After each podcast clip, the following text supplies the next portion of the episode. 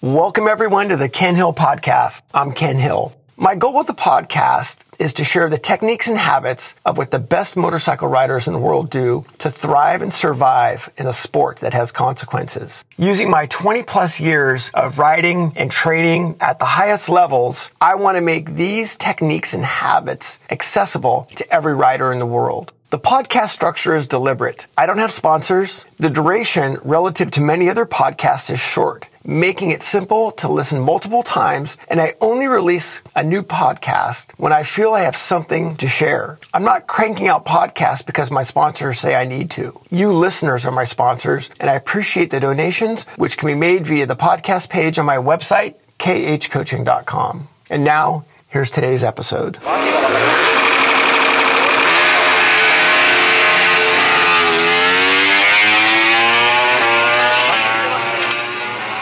This is the Ken Hill Podcast with Ken Hill, and welcome to podcast number 84. I had the opportunity this summer to ride a bike that I had been dying to ride. And uh, I had the opportunity to ride a KTM um, RC8R. And it's a, it's a bike that I actually ridden many years ago. And it was a, I only rode it a, a, few laps, had some transmission problems. So I didn't get a ton of laps on it, but I was, I was pretty intoxicated with this thing. And um, having been a fan of, you know, twin cylinder bikes and, and a little bit of an oddball bike, um, it, it, it, it, very much, I, I very much like the, the gearhead part of it. And so I was able to spend a day on this bike, and it was the street version, so it was just a standard um, RC8 bone stock, except for a set of Q3s. Who knows when they'd been put on there? Um, the client also had another RC8, but it was the competition version, and I got to ride that bike as, as well. But the street version um, needed a lot of setup work, and I, I, rode the bike at New Jersey Motorsports Park. Um, I needed a lot of setup work. I first rode the bike and was like, "Wow, this is this is not great." And ended up spending oh better part of I don't know half hour 45 minutes doing some setup on the bike and and getting it so it was it was um, pretty darn rideable. Well, we ended up with an imbalance um, with the front rear. The rear shock worked great, awesome, no complaints, but the fork was was definitely compromised and. I could either set the fork up to have good uh, braking stability, but then it'd be horrible uh, in the rest of the corner, or I could have the fork work really well in the middle of the corner on the exit, but not great um, on straight and now braking. So I did a I did a compromise sort of setup on it, and it would have been really easy at that point to go, well, you know what, this thing's a piece of shit. Um, it's not going to do what I want. Um, the rider I'm working with is really quick, and uh, I can't I can't keep up with him on this bike. That's just the way it is because it's stock, right? It's stock. No, instead, I rode the bike, got more familiar with it, and I was able to adjust how I rode it. And I had a fantastic day on the bike. So instead, I had to go to the brakes slightly earlier, slightly lighter, and then have the fork um, compressed at turn in, maintained that fork compression and uh, until the slowest point of the corner, released it and ended up uh, just anyway. I had a great day with the bike, but I, it's because I spent the time to get familiar with that setup. And once I did, I could adjust to it and had I just had an absolutely fantastic day. And I see that I, I bring this this point up and I bring this podcast up because there's definitely a trend in, in our wonderful society right now, which is, of course, everything has to be a personal best. Every session has to be a personal best. Everything has to be awesome. And we are skipping over the most important part of that, which is the getting good. Everybody wants to be great, but we forget about that getting good. And getting good is where the magic is, right? And, and the problem is, right, there's nothing sexy about the getting good part.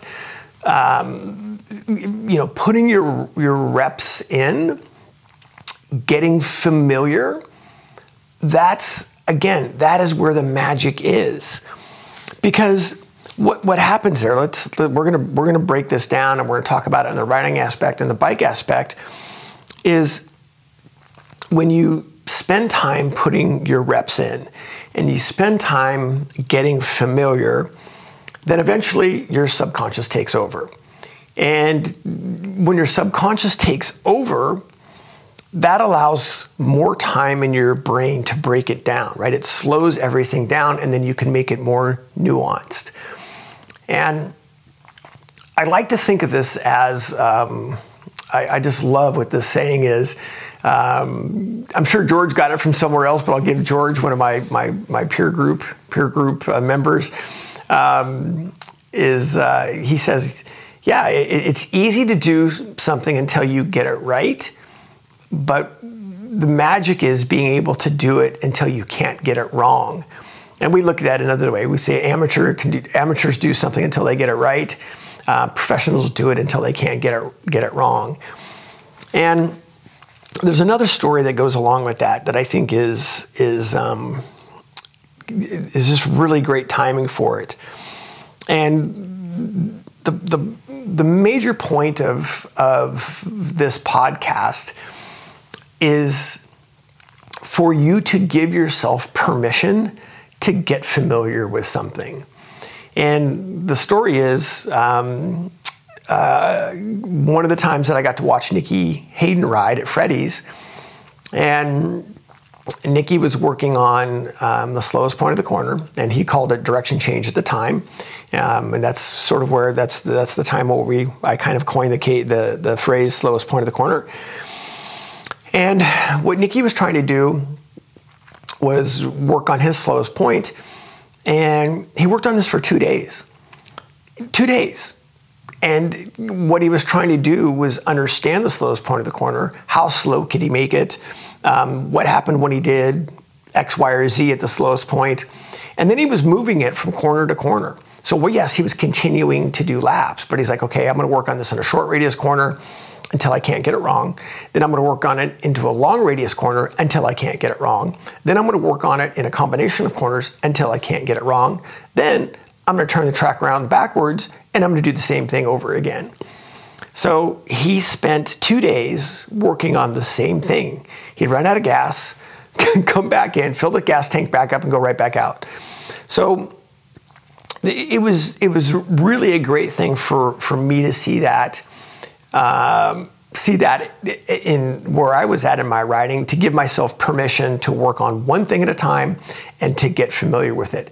To not be in such a hurry to go quickly.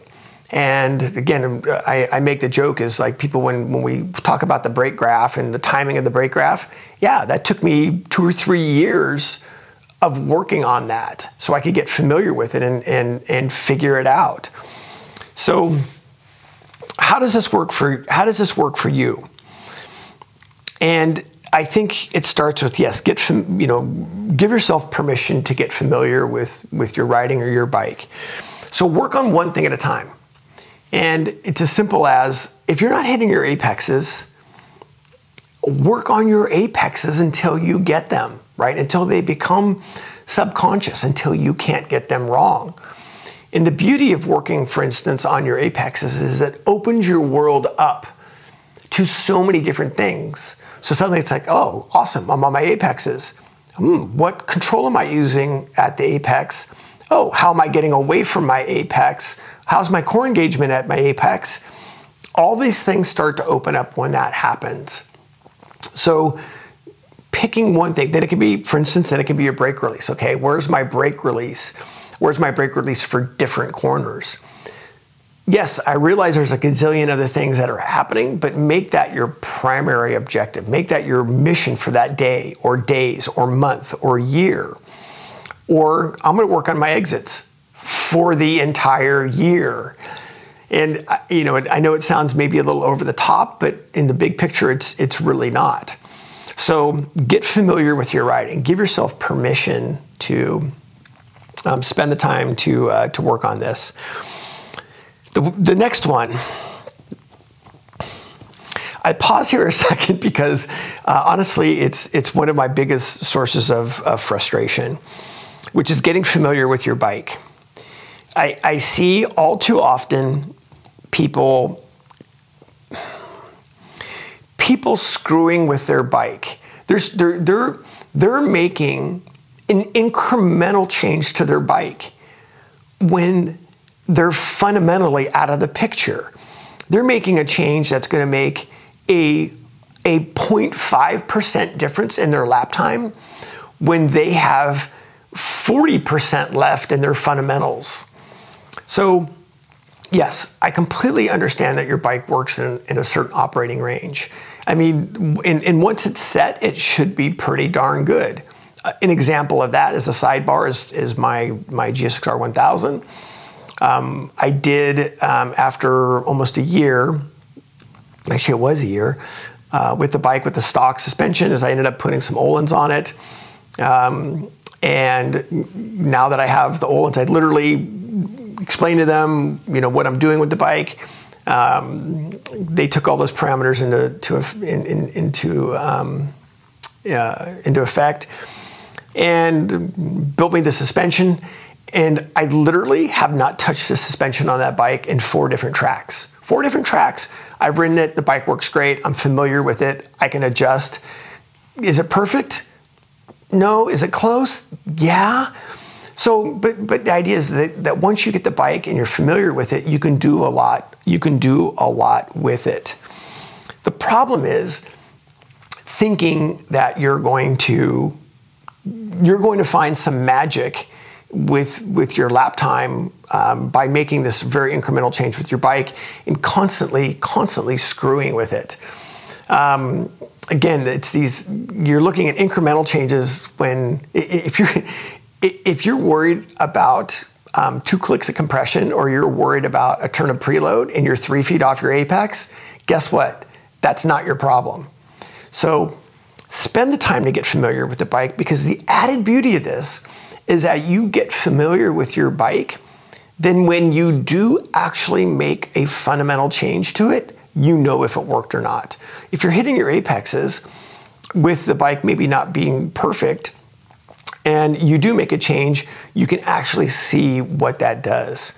So get familiar with your bike and resist effing with it every single session. At the sharp end, I, I can't tell you how much that screws with a rider's confidence by his bike being screwed with every single session. Yes, yes, there's there's incremental development, that's one thing. Incremental development is one thing. But wholesale fundamental changes every session, no. That, that, that is that all that's doing is completely destroying a, a rider's confidence. So get familiar with your bike, get it working, and leave it alone and get used to these things so when you do actually make a change, um, you know exactly what's uh, what's going on. So get familiar with your stuff. Give yourself permission. Get get get familiar with your writing, Work on one thing at a time until you do get to that point of where you're getting it right, and then continue. Again, it's not sexy, but continue to work on it until you can't get it wrong. And this is really this is really where um, the big improvements come. So, all right, there's your podcast on getting familiar. I uh, can't emphasize it enough. Ken Hill Podcast 2021, all rights reserved.